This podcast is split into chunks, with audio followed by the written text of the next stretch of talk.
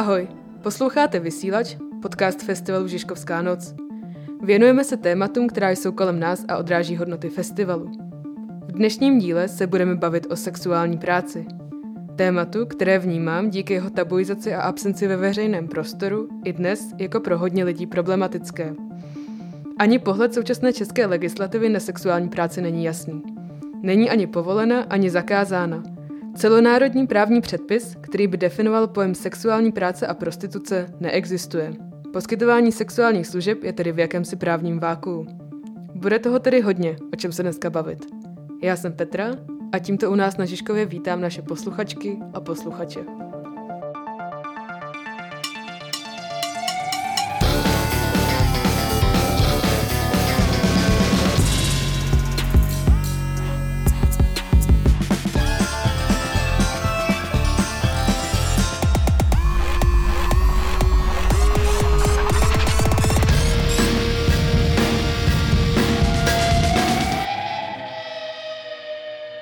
Já tady vítám naše dvě mluvčí dneska. Vítám tady Hanu Malinovou z organizace Rozkoš bez rizika. Dobrý den. Dobrý den.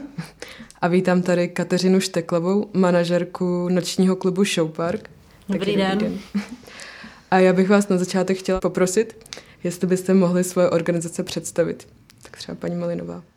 Já jsem zakladatelka a ředitelka organizace, která se jmenuje Rozkoš bez rizika a existujeme vlastně skoro 30 let, protože předevčírem jsme oslavili 29, takže už nám táhne na třicítku. A eh, zabýváme se nebo náš takový jako úkol, který jsme si, nebo cíl organizace je prevence HIV a pohlavně přenosných chorob, a potom samozřejmě ještě doprovázeno sociálními službami. Máme registrovanou sociální poradenství a terénní sociální služby. Naší cílovou skupinou jsou sexuální pracovnice a pracovníci. Od roku eh, loňského jsme dostali ještě prvním ministrem v období covidu, Vojtěchem jsme dostali další skupinu, o kterou se máme starat, jsou i sexuální pracovníci, tedy muži. Jinak působíme ve 12 krajích, máme čtyři eh, kompletně vybavené střediska, kde máme poradenské centrum a kde máme v každém středisku i venerologickou ordinaci. A pak to máme ještě takovou Uh, jako, jak se řekne, vyšničku na dortu, máme i mobilní ambulance, jak chystáme si vytvořit další. Jo, a má hrajeme divadlo. Já vlastně pracuji v Showparku. Showpark má zhruba tu historii asi 22 let, takže ještě, ještě nejsme tak starý. A fungujeme ve dvou pobočkách. Za tu dobu vlastně těch 22 let zhruba s náma spolupracovalo asi 4 tisíce žen. A v těch nejvytíženějších dnech vlastně máme obsazeno 81 pokojů a v současné době s náma spolupracuje zhruba 400 žen. Já bych možná popsala, jak vůbec funguje Showpark protože showpark je postavený na systému pronájmu pokoju. Vlastně přijde slečna nebo žena, která s náma spolupracuje a zvolí si den a pokoj, který si chce pronajmout, zaplatí pronájem a tím to vlastně pro ní končí. Ty ženy, které s náma spolupracují, tak eh, se vlastně můžou, mají jako úplnou autonomii v tom svém biznesu. Můžou se rozhodnout, kolikrát přijdou do práce, jestli přijdou na hodinu, nebo jestli využijou vlastně celou tu otvírací dobu show parku. Rozhodují si vlastně o své cenové politice, rozhodují si o tom, který zákazníky přijmou, který zákazníky nepřijmou, rozhodují si vlastně o tom, co bude náplní té show. To národnostní složení, který s námi vlastně spolupracují, tak vlastně z největší, jako největší část jsou vlastně Rumunky, pak to jsou Češky, Bulharky, Ukrajinky.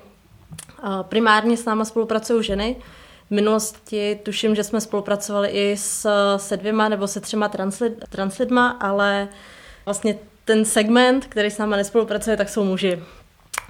A v zásadě se tomu jako nebráníme, ale myslím si, že ta poptávka nejspíš by se asi neuživily u nás. A jak my vlastně ty ženy nazýváme? My je nazýváme výkonná umělkyně protože podle nás je to jako nestigmatizující uh, název. Zároveň je to jako volná živnost. Pokud ty ženy chtějí odvádět daně, tak vlastně se můžou registrovat pod uh, hlavičkou výkonný umělec a je to vlastně jedna z možností, jak legálně v tomhle biznise odvádět daně. A co je ještě důležité poznamenat, takže ty ženy, které s náma spolupracují, tak jsou naši primární zákazníci.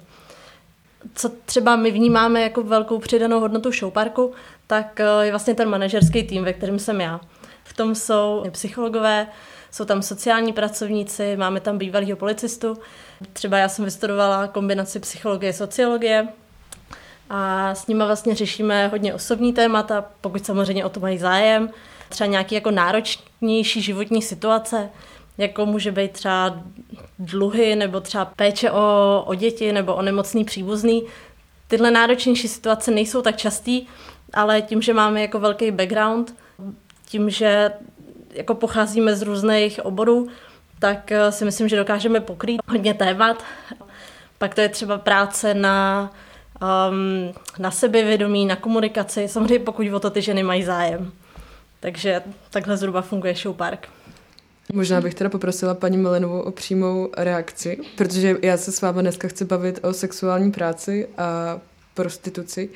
A paní Šteklová tady teď popsala vlastně něco, a to je právě i důvod, proč jsem se já vás pozvala, protože z toho, co vím o show parku a zjišťovala jsem si, tak mi přijde, že právě to prostředí je vlastně dělaný co nejlíp a eticky. Vypadá ta situace všude takhle? No tak eh, je to jako takový jako složitější. Eh, my máme vlastně tu prostituční scénu, zachycujeme od opravdu těch holek na takzvaných venkovních stanovištích, to znamená parkoviště, ulice, náměstí a tak dál, přes ty, který inzerují na některých serverech, třeba bez pasáka.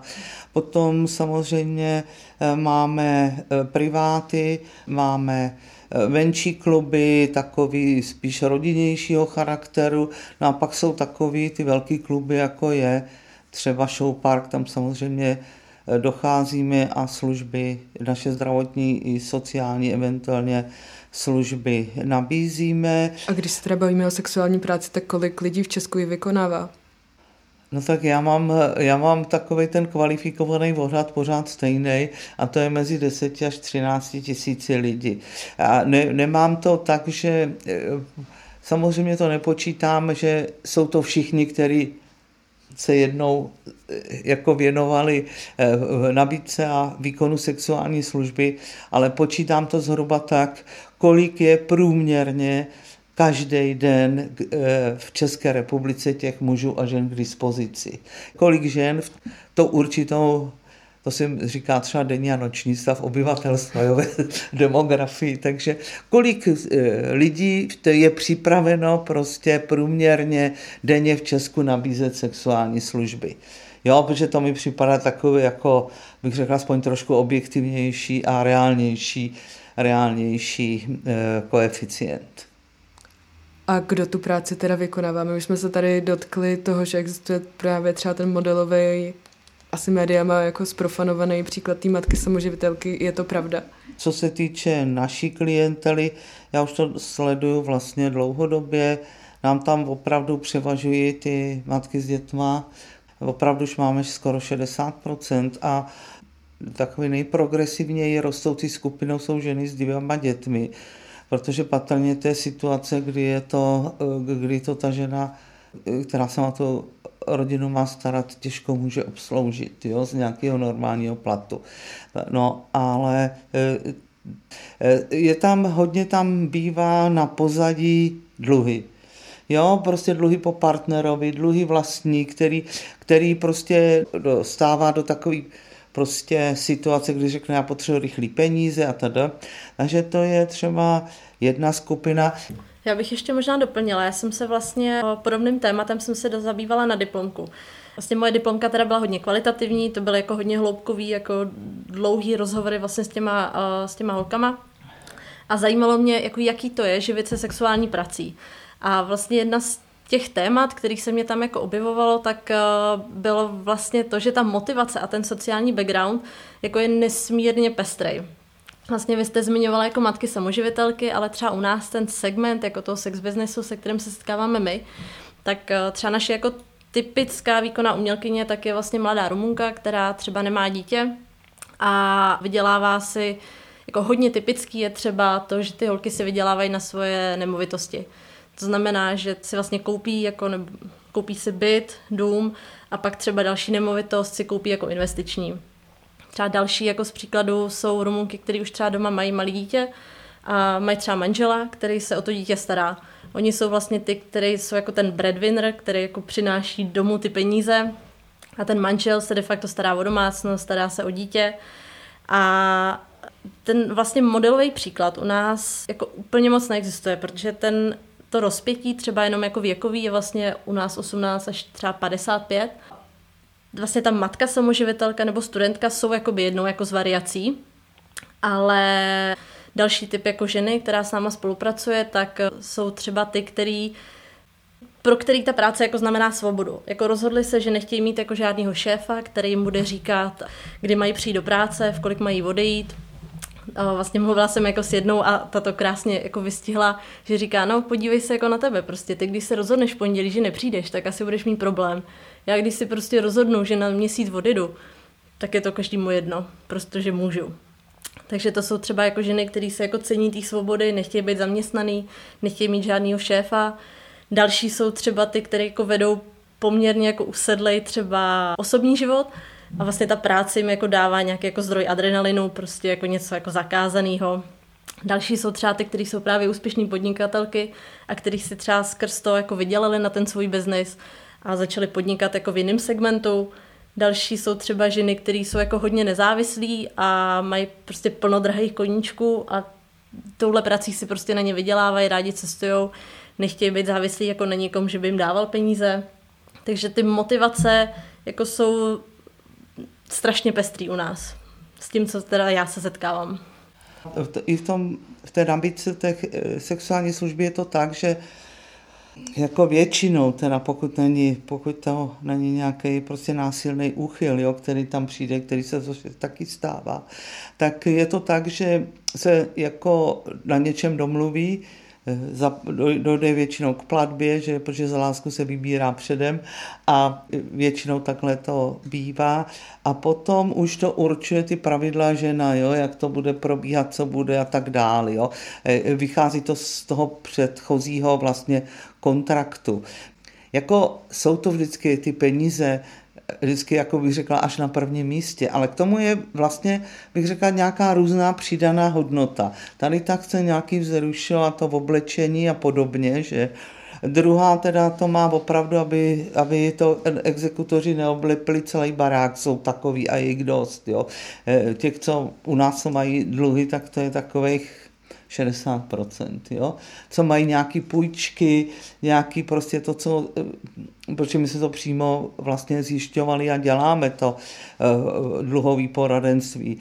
Takže i tohle, no Potom, potom jako třeba eh, se jako potkají, nebo říkají, já mám ráda sex, tak proč, tak si to zkusí jedno a zjistí, že se to takhle dá jako vydělat ale ono, já jsem tam, že jsem to dělal ze všech možných těch analýz, tak jsem zjistil, že tam existuje taková nějaká hranice, která třeba existuje i v případě drogové závislosti. A to je zajímavé docela, že to je sedm let, že, to, že teda po těch sedmi letech většinou ty ženy už toho mají dost. Jako to je taková, jako některý to dřív, některý to přetáhnou, ale ten průměr je kolem sedmi let, kdy už třeba je jim to nepříjemný, nechci, nechci, aby, nechci, aby se ještě pořád jako dotýkal někdo cizí mýho těla. Přijde to někdy. Jo? To, nevždy se to dá jako takhle jako úplně e, vyloučit, ale máme tam teda i ročník 55 narozený jako mezi těma poskytovatelkama, což už je poměrně slušný věk, ale jako uživí se, živí se, mají to, hmm. takže, ale jako většinou vlastně s takovým, bych řekla, odchodem toho plodného věku ta žena dost často ztrácí samozřejmě ten biologický drive, kterým ty chlapy prostě přitahuje. Jo. Ne, ne, jako jsou takový, co si chtějí popovídat a všechno možný, ale e, jako prostě biologicky táhne ta žena, která prostě je jako v plodném věku. No. Já bych zrovna řekla, že třeba u nás, z toho, co mám jako vypozorovaný, tak u nás ten věkový průměr je třeba o něco vyšší, než jako by většina lidí jako očekávala. Už třeba stereotypně si člověk představuje jako nějakou holku okolo dvacítky, studentku a třeba u nás jako ten průměr bych řekla, že třeba okolo 30, 35. A co tak jako pozoruju, tak naopak, jako čím je třeba ta žena starší, tak tím víc už je jako sama si samou jistá, umí jako si třeba velmi dobře jako vytyčit ty hranice.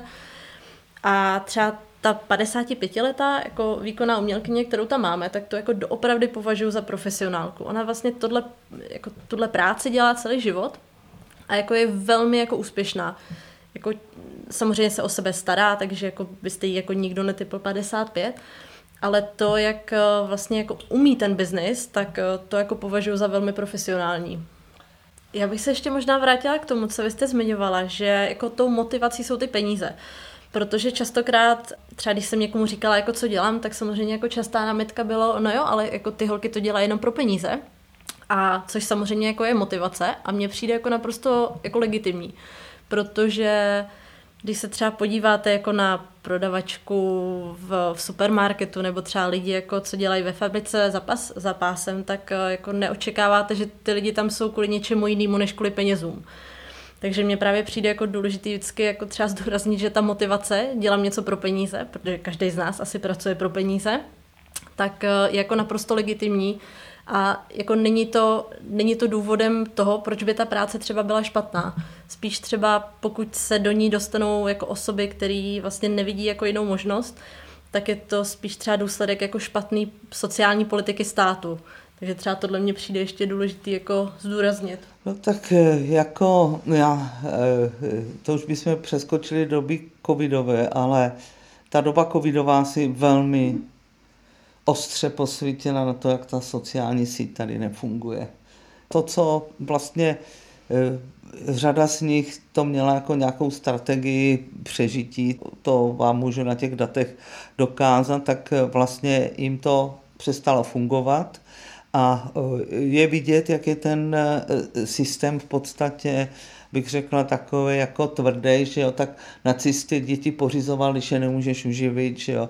E, jo, takový, takový ten neo, neo liberalistický přístup, který tady prostě stále vládne, je, je takový docela krutej vůči nějakým sociálně slabším, nebo i třeba momentálně nějaký eh, lidi v krizi, v sociální nouzi a, a podobně. A třeba naše organizace, my se chceme, eh, plánujeme si tak do budoucna, protože mně připadá prostě ostudný, že lidi tady nemají kde bydlet a že a ani ty matky s dětmi máme fakt opravdu, že byli v garážích. Je to není ve opuštěných garážích, protože je prostě vyhnali z těch ubytoven, z předražených ubytoven, kdy oni tam jsou a nemají, nemají prostě na nájem. Teď nejsou kšefty, Němci nejezdí, že to, co týká hlavně příhraničních oblastí, no tak, tak, jsou, tak jsou prostě jako, je, je, to, je to jako tvrdý, jo? To, to,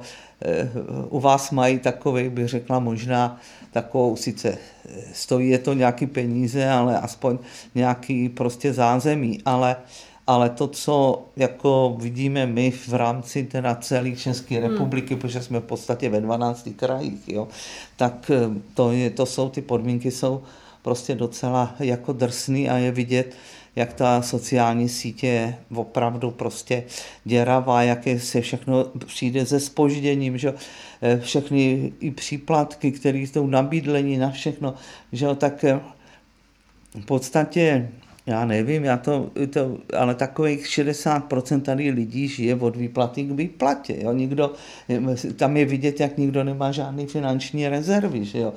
který se to...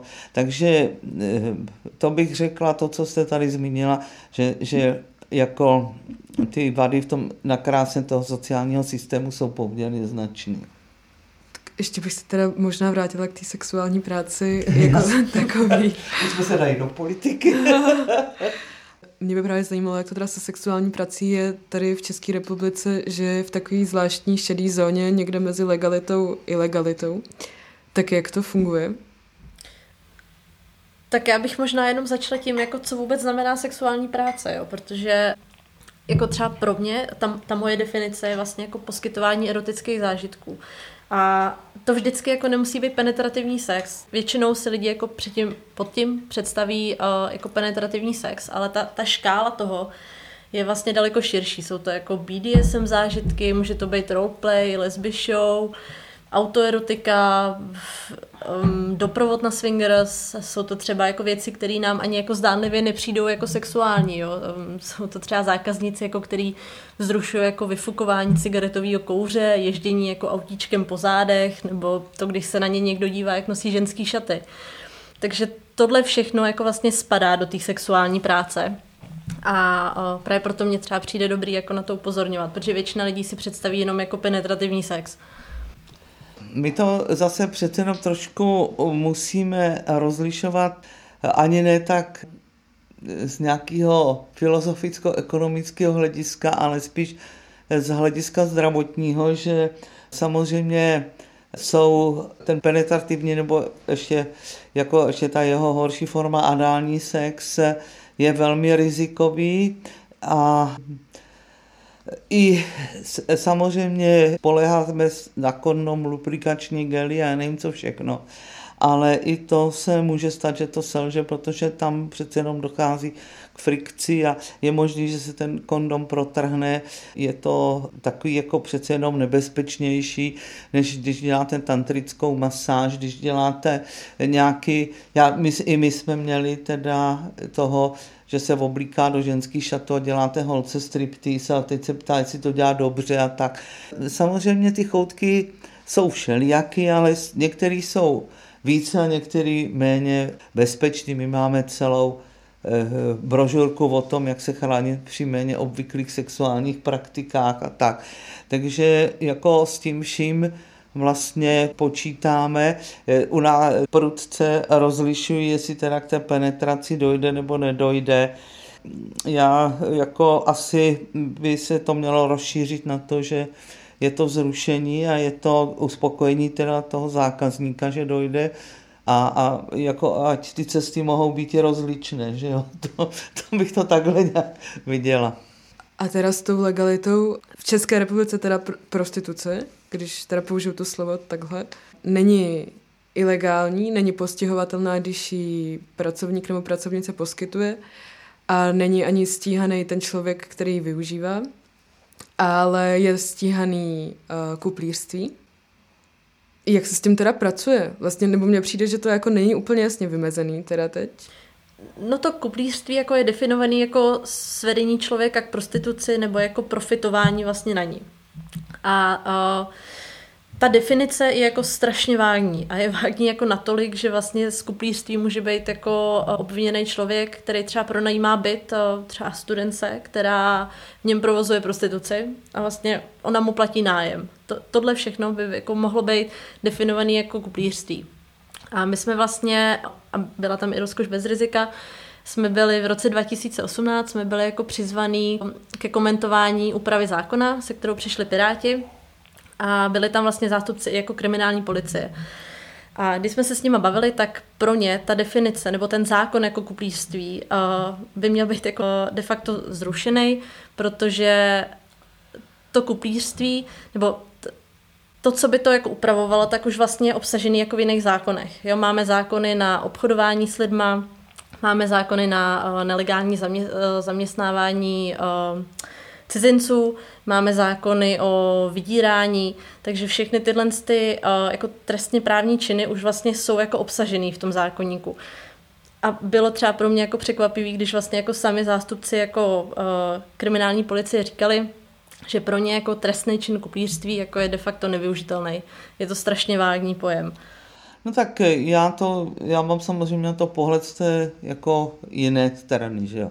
Že já jsem samozřejmě se tím zabývala z hlediska nějakého výzkumného a ptala jsem se na názor žen na takovou, bych řekla, úpravu toho zákona, která byla vyloženě taková nejjednodušší, nejméně diskriminující. To znamená, že by bylo eh, z zákona o živnosti volných vyřazena takový jako dovětek kromě sexuálních služeb a že by se ty sexuální služby tam jako eventuálně do toho zahrnuly. No, je to do jisté míry především politické rozhodnutí. Když jsme udělali ten výzkum, tak v podstatě 50% to nechce, tak 18% by to chtělo, potom tak jako nějaký procenta ještě váhají a zbytek nevím. Tak když to rozdělím úplně jako jenom 50 na 50, jo, tak je, prostě je tomu vázaný velký stigma. Nikdo nechce chodit do školky, posílat svou dceru nebo do školky, kde chodí i dcera od, od sexuální pracovnice. Je to takový poměrně jako by složitý, ty, někdy jsou ty ženy dosti jako stigmatizovány. My jsme, já už opakovaně tam sleduji a v podstatě u 50% to neví nikdo, že to dělají. Jo, u 50% neví nikdo. Takže ten coming out tady do této společnosti by byl pro ně možná dost těžký. Jo? Jako, e, nemůže se říct, že kdyby byly někde v nějakých živnostech, že by se to, ta, e, ta ochrana té vlastní identity by byla určitě prostě mnohem složitější. Prostě já už to znám opravdu z moc, z moc už stran na to, abych e, mohla říct, co je a co není dobrý, protože prostě jako je tam mo, moc věcí ve hře, o kterých já vím. Jak tomu ještě jako přidám náš pohled. Já si rozhodně myslím, že ty ženy, nebo obecně sexworkerky, kdokoliv, kdo je v sex businessu, tak by měl mít možnost ty příjmy danit. Já dám třeba příklad jako jedné naší výkonné umělkyně, která vydělává jako 100 tisíce měsíčně a zároveň je na úřadu práce, který platí zdravotní a sociální. Já si rozhodně nemyslím, že tohle by se mělo dít. Pokud prostě někdo má takovýhle příjmy, tak by je měl danit jako my všichni ostatní. Ale zároveň, a na co vy jste i upozorňovala, je to, že s tou prací je spojený obrovský stigma. A vlastně v Německu, když se přijímal zákon o prostituci, tak to, jak ta legislativa byla nastavená, tak de facto donutilo se ty lidi jako přiznat k tomu, že pracují v prostituci. A to samozřejmě ne každý chce udělat. Ta právní úprava by měla počítat s tím, že ten člověk se k tomu de facto nemusí, nemusí přiznat. Mohlo by to být třeba jako OSVČ pod nějakou jako hodně obecnou hlavičkou, jako je třeba teďka výkonný umělec, protože do toho vlastně spadá třeba výklad jako z ruky, nebo jako třeba umělecká taneční činnost.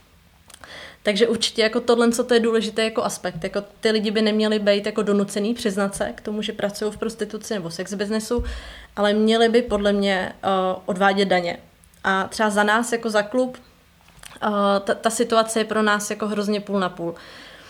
Obecně jako kluby, tím, že je to v šedé zóně, tak nemusí, jako nikdo je nenutí k tomu, aby dodržovali jakýkoliv jako bezpečnostní, um, bezpečnostní pravidla, dbali jako na nějakou hygienu práce, a dbali jako na prostředí, ve kterém ty workerky jako pracují, ale zároveň, což samozřejmě jako nepřispívá jako k té situaci. No ale zároveň to má jako druhou stranu mince, kdy vlastně se jim třeba některým jako nechce do toho, aby investovali do vybavení, jako snažili se o nějakou bezpečnost práce, protože prostě neví, kdy de facto někdo přijde a obviní jako eh, z trestné činnosti, nebo že třeba někdo bude vydírat. A, a třeba pro nás, jako konkrétně pro nás, pro klub, by vlastně to, že by tenhle biznes byl legální, tak by to zvýšilo jako konkurenční boj. A to je vždycky věc, která v tom biznes světě jako pomůže protože Showpark jako de facto teďka nemá moc velkou konkurenci, máme monopol, což nikdy není dobrý.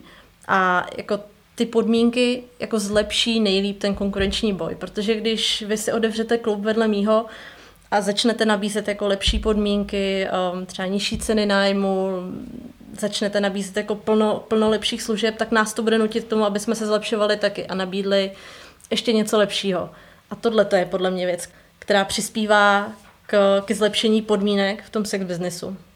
Takže já to, já to naopak vnímám tak, že ten biznis by měl být, měl být zákonem ošetřený. No zase, zase tam je to, co my máme, tak je zase, to jsou ty živnosti.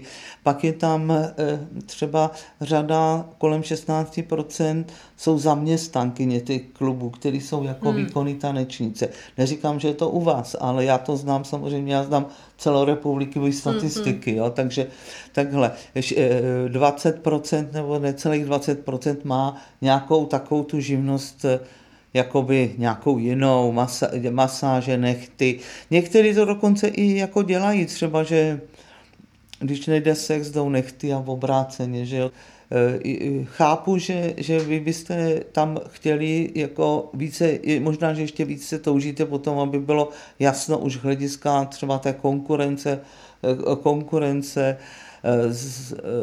je těch, těch věcí, je tam samozřejmě, já jsem tam četla, jsem i dokonce překládala, jaké jsou podmínky pro tu vybavení těch klubů. A, to má Nizozemsko, no, tam je hmm, vlastně de hmm. facto komise, která jako sleduje ano, a kde, kde je přesně, co všechno má ten klub hmm, obsahovat, aby to, aby to prostě fungovalo. Takže jako někdy je to prostě, vím, že ty počátky i v Holandsku byly takový docela nesmyslný, protože jim třeba říkali, že si musí vyvařovat prádlo v 60 nebo 80 stupňové vodě, což by si ty krásný lesklý kalotky a všechno totálně zničili. Jo? Takže jako někdy se ty hygienický a vůbec jako jiný tak jako trošku střetávají.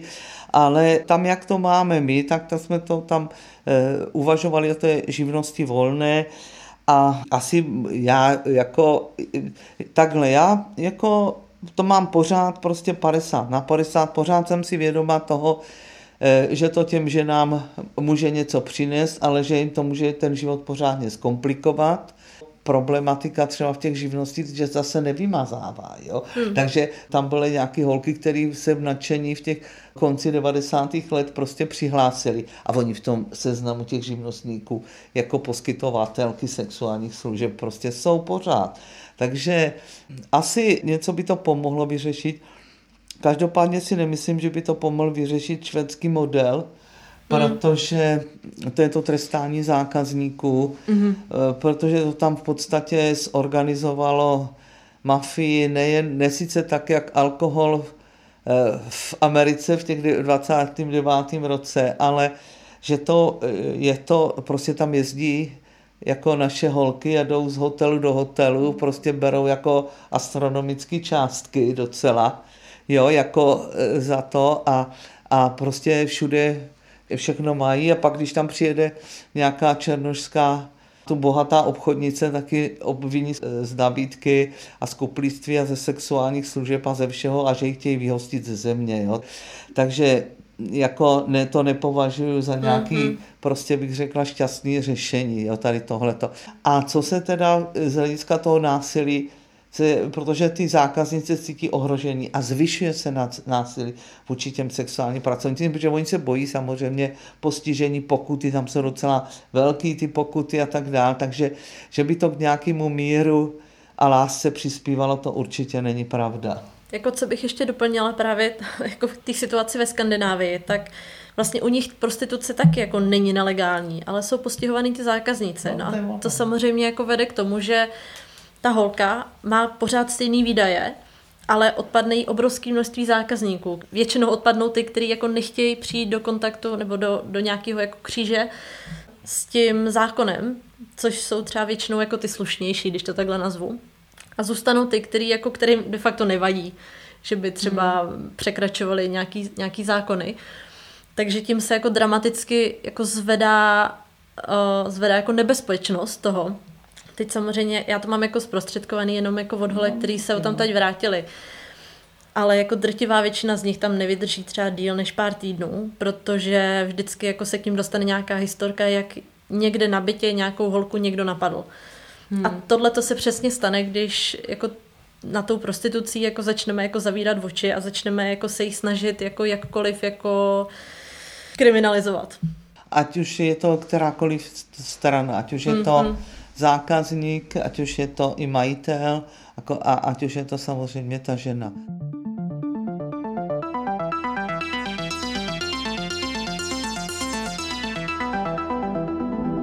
My jsme i několikrát zmínili teda to stigma, tak odkud se to stigma bere a jak se s ním sexuální pracovníci a pracovnice vyrovnávají? Já bych řekla, že to stigma jako vzniká z toho, jak obecně jako společnost jako bereme sexualitu vlastně v společnosti, vlastně o tomhle třeba psal jako Michel Foucault, jako francouzský filozof, kdy vlastně jako my jako společnost jsme si okolo sexuality jako vytvořili obrovské množství pravidel. Prostě jsme zvyklí jako sexualitu brát jako něco, jako výsledek jako nějakého hlubokého citu, prostě je to hodně spojený jako se vztahem, je to třeba potvrzení jako romantického vztahu.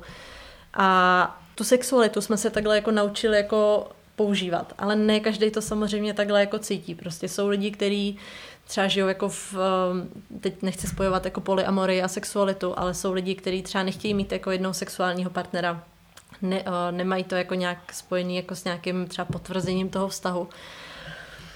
A my jako společnost jsme se takhle jako naučili fungovat. Třeba je zajímavé, že takhle to nebylo vždycky. Třeba když se podíváte jako do antického Řecka, tak uh, tam vlastně sexualita byla spíše jako umění. Prostě byla to zábava, byla to činnost jako každá jiná a byla samozřejmě obchodovatelná. Takže je právě zajímavé se jako podívat na to, že ta sexualita jako nemá vždycky takovouhle roli ve společnosti. A když se třeba podíváme jako na, ráda, jako uvádím jako příklad sexuality a třeba přijímání jako potravy, protože oboje dvoje je nějaký jako biologický put člověka, jako že nás to k vybití, ať už jako sexuálnímu nebo jako nějaká jako potřeba přijímat potravu.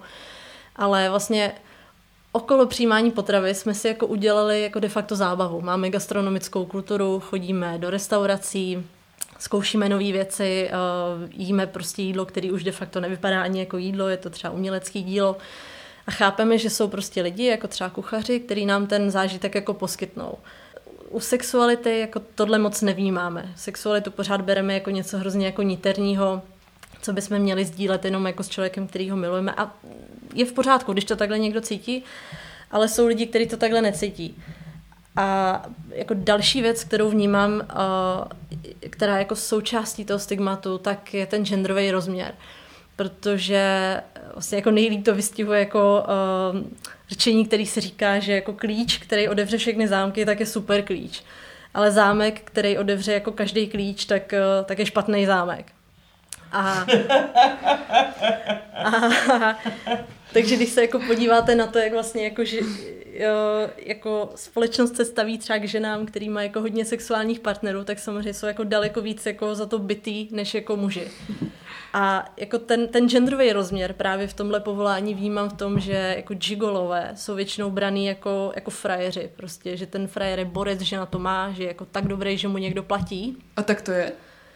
Jako z toho, co jsem se setkala jako uh, s názorem mého okolí, tak samozřejmě jako prostitutky jsou jako braný jako daleko hůř než gigolové. Gigolové jsou prostě ty frajeři, když to jako prostitutka, jako holka je teda ta jako ta chudinka prostě, nebo jako ta, ta prostě utlačovaná a samozřejmě jako ne vždycky to takhle je. Takže já jako vnímám, že to stigma prostě jako pramení jednak teda z toho, jak jako my společnost používáme sexualitu a jednak to má teda jako ten genderový aspekt. A co ještě vnímám jako stigma, tak je i třeba to, nevím, jestli se s tím třeba někdy vysetkala, tak je jako stigma zákazníků. Protože hodně lidí se jako představí, že ty zákazníci uh, jsou jako nějaký zoufalci, kteří jako musí vlastně platit jako za tu službu, že ji jako, jako nedostanou se k ní jako jakkoliv jinak. Ale tak už to právě jako dávno není. Jo. Třeba to, co pozoruje jako u, u nás, u našich jako zákazníků, tak uh, to jsou třeba zákazníci, kteří jako přichází s uh, nějakou třeba fantazí, kterou ne vždycky třeba chtějí sdílet jako se svojí partnerkou, protože se třeba před ní stydí prostě. Takže jako vnímám tady i trochu to stigma těch zákazníků, no, že jako už dávno podle mě neplatí to, že ten chlap je jako zoufalej, nechutnej, ale že to jsou třeba zákazníci, kteří jako rádi zkouší nové věci a je to de facto taková jako erotická jako zábava no, pro ně. No tak kolegyně zmínila o té lidské sexualitě. Oni jsou tam takový oproti světu těch zvířat je to, že my máme vlastně celoroční sexuální aktivitu, když to zvířata mají omezenou dobu páření. A především je to to, že tam je ta reprodukční funkce, kdežto my tam máme ten princip slasti, že jo? který tam s tím, samozřejmě s tím sexuálním stykem jako souvisí. Že? A teď, teď jako si myslím, že tam zrovna teda to křesťanství nás vrhlo zase zpátky do toho, že misionářská poloha, že a, a, a teď jako je to tady proto, prostě co soulož to dítě, asi takhle by to nějak jako nejlépe mělo vypadat. Ono to bylo takový trošku složitý se všema těma epidemiemi pohlavních chorob. Jo? To zas, protože se na syfilis a řadu nemocní se dost běžně umíralo. Eh, matkám se rodili slepí děti kvůli neléčené kapavce. Takže ono to jako zasta nějaká sexuální zdrženlivost tak jako nebyla úplně od věci, že jo, tady v tě, eh, takový a dneska to, ten, ta hrozba toho AIDS taky jako není tak úplně bezvýznamná. Možná, že tady ten, jako bych řekla pořád ještě převažující pohled toho prismatem toho křesťanství, nebo i, ale i jiných náboženství, není to jenom, který prostě zvýrazňují nebo podtrhují tu partnerskou věrnost. Prostě je to bráno jako by souvisí to s morálkou, jako něco, co se příčí té lidské morálce, protože jsme zvyklí žít v monogamních vztazích nebo v nějakých těch vztazích, které té mhm. monogamii předcházejí.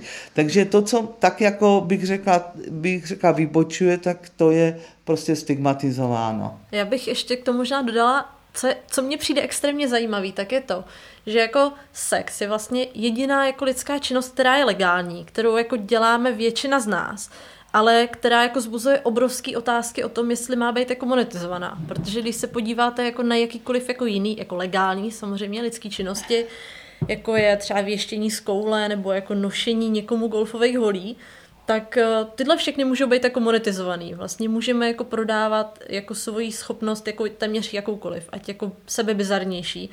A jako nevyvolává to jako etický nebo morální přesně otázky o tom, jestli je to správně ale právě to, že jako tu sexualitu jako společnost bereme takhle extrémně vážně, tak přesně jako je výsledkem tohodle.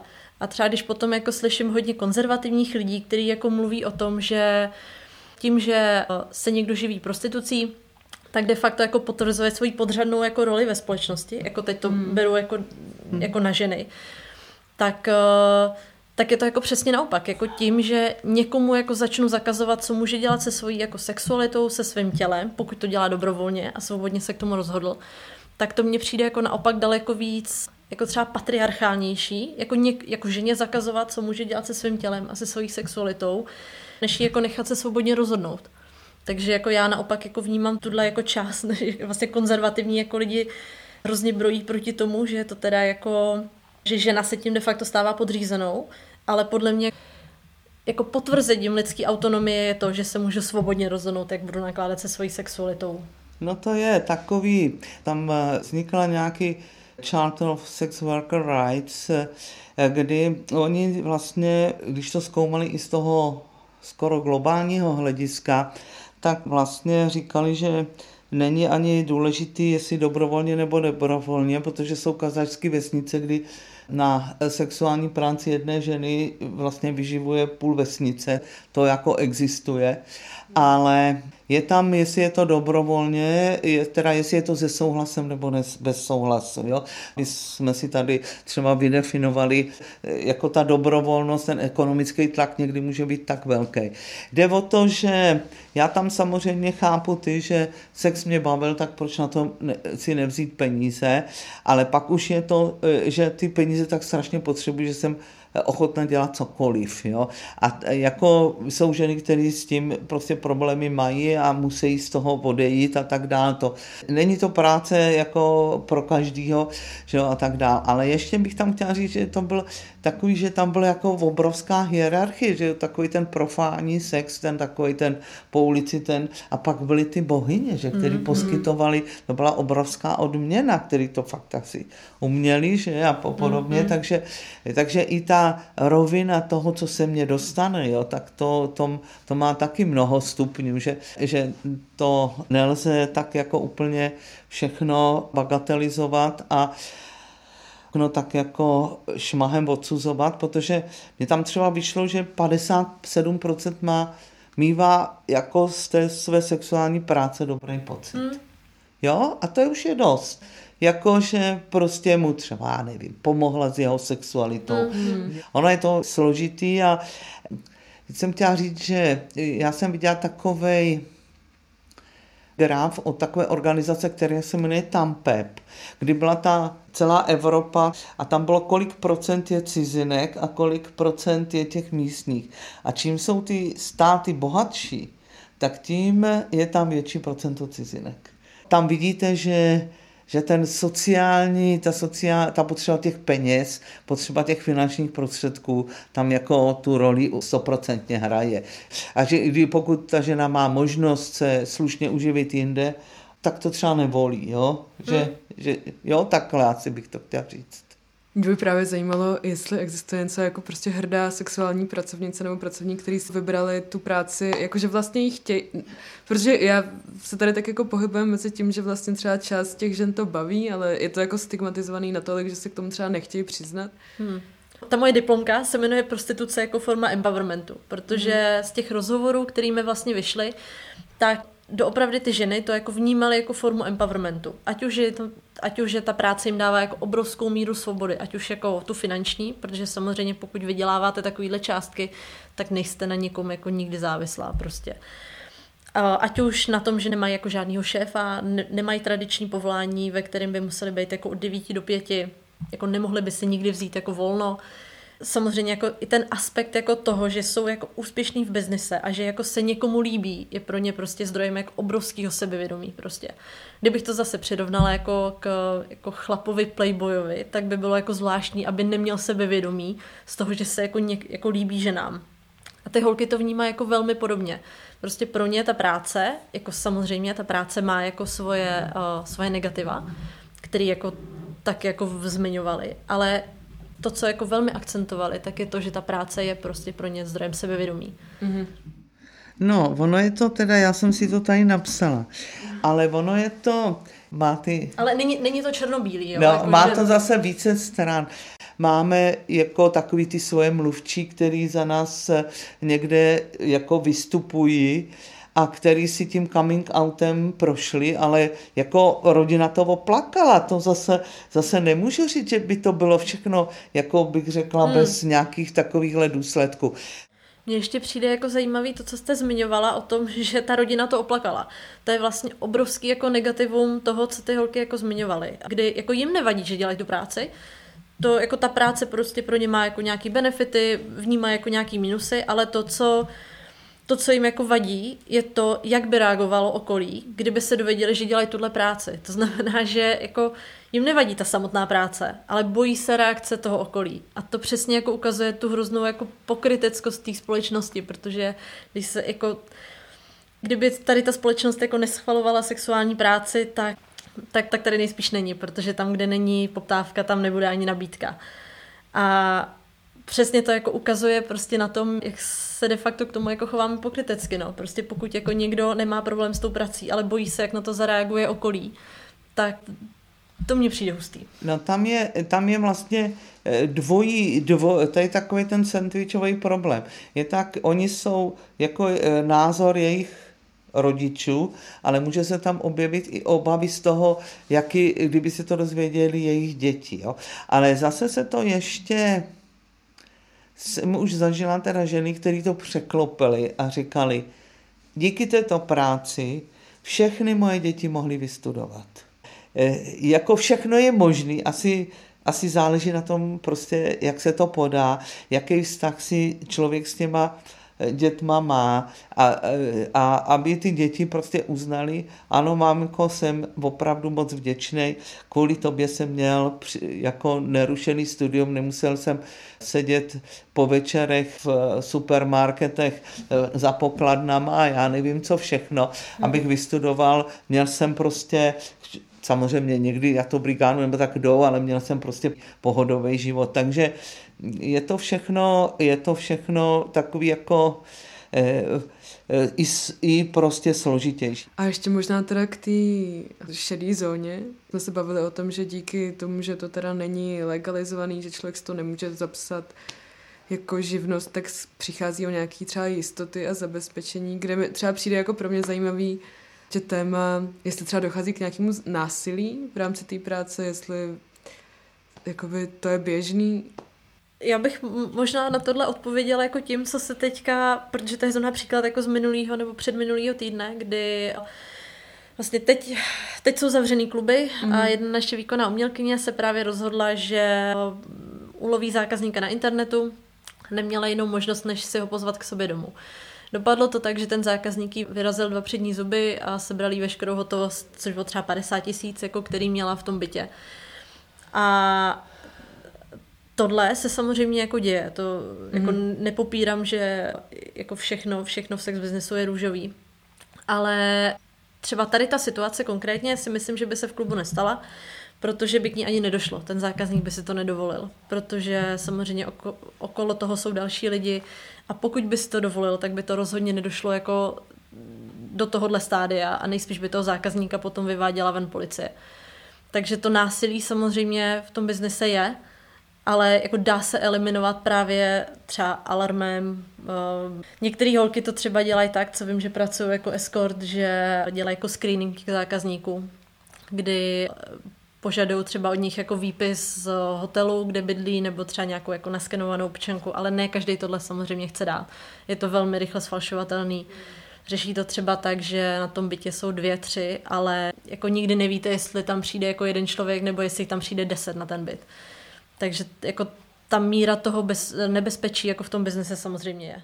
A asi jsem se teda i touhle otázkou chtěla dostat k té situaci s pandemí, že tak jedna z těch jistot, na kterou si teda teď hůř sexuální pracovníci a pracovnice dosáhnou, jsou třeba nějaký kompenzace. No já bych ještě se trošičku možná malinko vrátila k té problematice násilí, protože to je to, co je to, co teď eskaluje. Jo?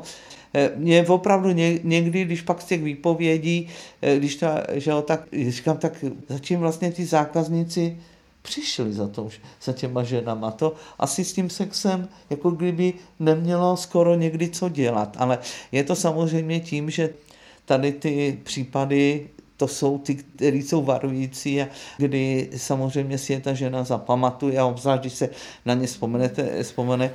Ještě možná bych uh, se vrátila jako zpátky k těm zákazníkům. Protože je zajímavý se jako zamyslet nad tím, proč si vlastně ty zákazníci myslí, že si to můžou dovolit. Hmm. Protože třeba kdyby šli k maserce, tak nejspíš by je tohle ani nenapadlo. A já si myslím, že je to právě důsledkem toho, jak jako ve společnosti vnímáme prostituci. Protože to pořád vnímáme jako něco, co by tady třeba nemělo být, nebo něco, co je jako nemorální. A tím samozřejmě jako snižujeme ten status jako těch lidí. Zatímco třeba kdyby jsme šli jako za, za naši účetní, tak by nás asi nejspíš nenapadlo jí prostě vyrazit dva zuby. Takže já si myslím, že tohle má jako právě velký podíl jako v tom, že jako společnost pořád té prostituci přistupujeme takhle. A hodně lidí prostě napadne, že si to de facto k ním můžou dovolit. Hmm. A k nikomu jinému by si tohle ale nedovolili tak občas si to dovolí k někomu na benzinové pumpy a podobně, že jo, to zase jako, je tam taky trošku i ta intimnost toho kontaktu, protože v tom bezprostředním kontaktu ten chlap má většinou fyzickou převáhu, jo.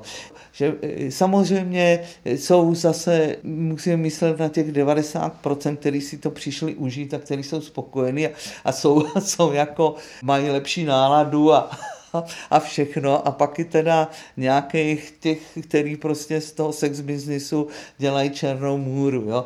Takže a, asi, asi takhle bych to zhrnula a když se teda podívám na ten covid, tak musím říct, že teda ta sociální situace většiny našich klientek se zhoršila.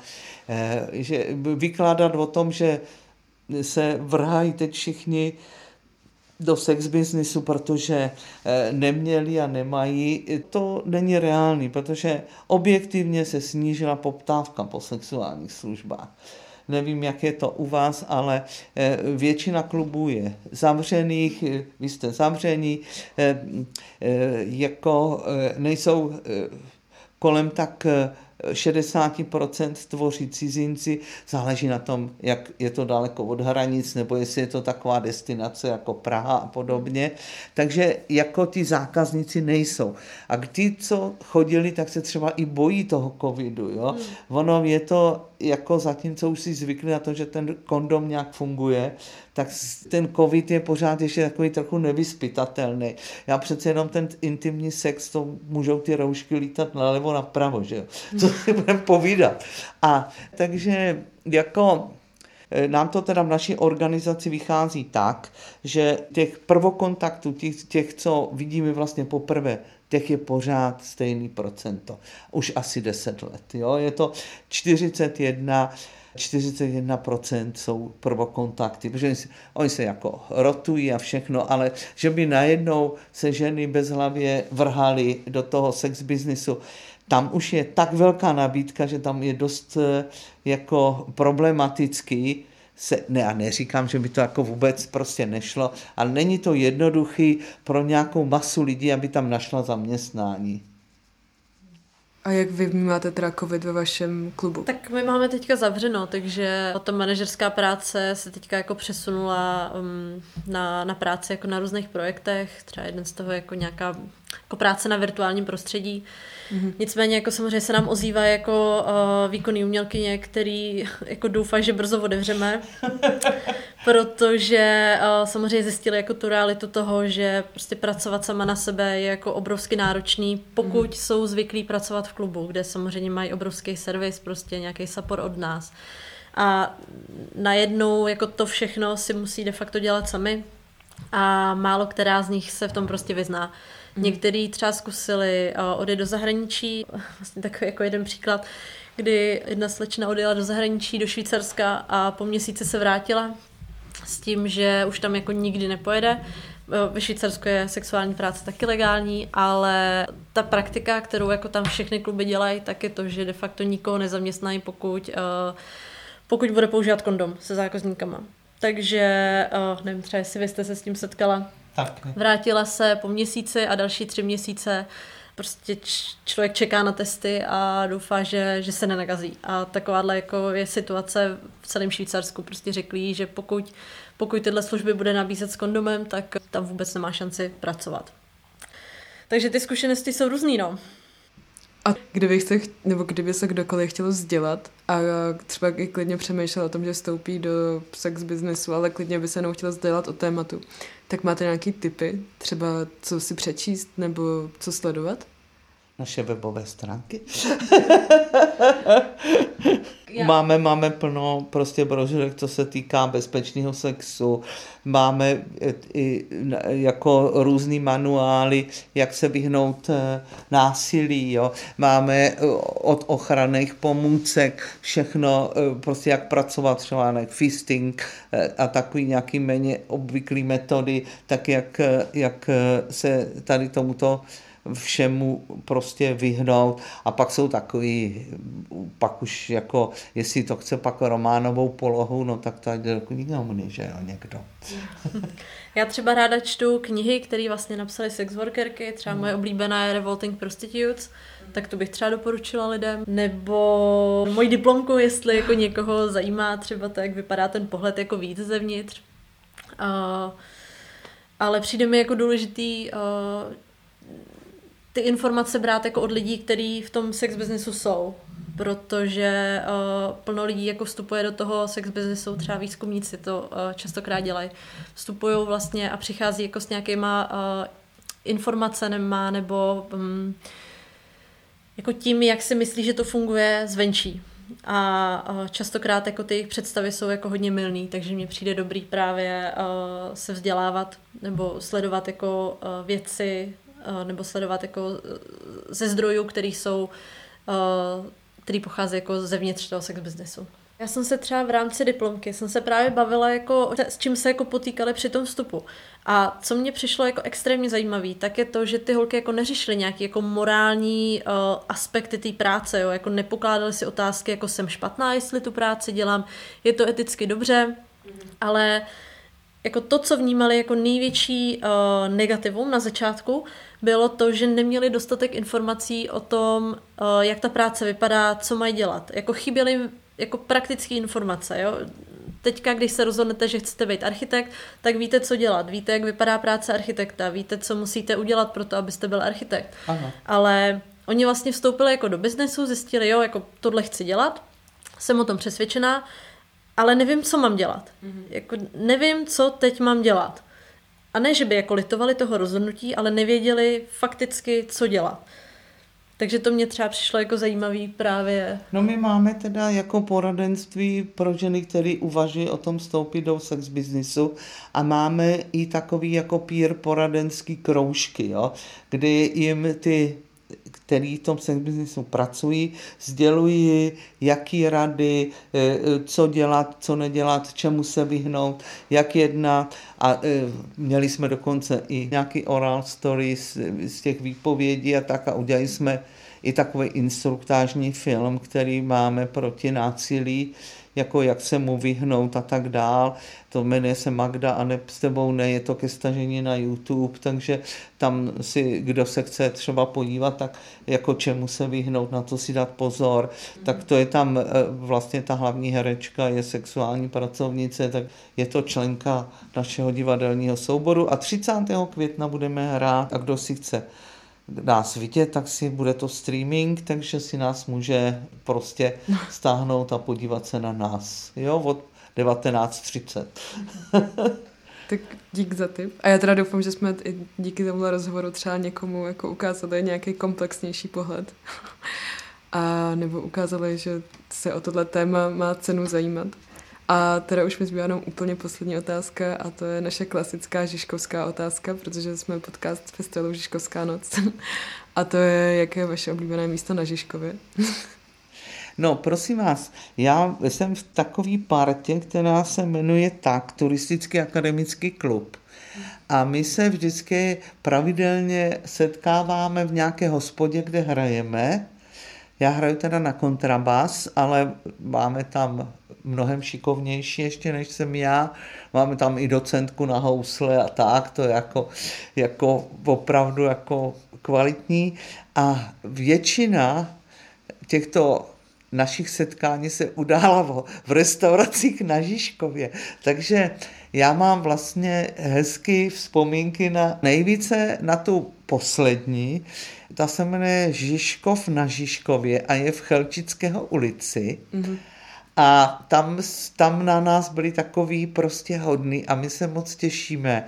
Zatím máme virtuální ty naše sleziny, ale my se moc těšíme, až tam zase budeme moc přijít a zahrát a dát si k tomu pořádný točený pivo. A, tak já bych řekla, že je to asi Palác Akropolis. Jako před hmm. koronou jsem tam docela chodila na různé happeningy a líbí se mi tam, je to příjemný prostředí, takže as, asi to. Super. Tak já teda děkuji moc, že jste přijali moje pozvání. A, děkuji. a my taky a přejeme vám bezpečný zbytek života. Děkujeme za pozvání. Díky hostům za účast a vám, že nás posloucháte. Sledujte na Instagramu náš účet Vysílač a přihlašte se k odběru našeho newsletteru na stránkách festivalu žižkovskanoc.net. Pokud nás chcete kontaktovat, napište na podcast zavináč Ještě jednou díky a naslyšenou u dalšího dílu.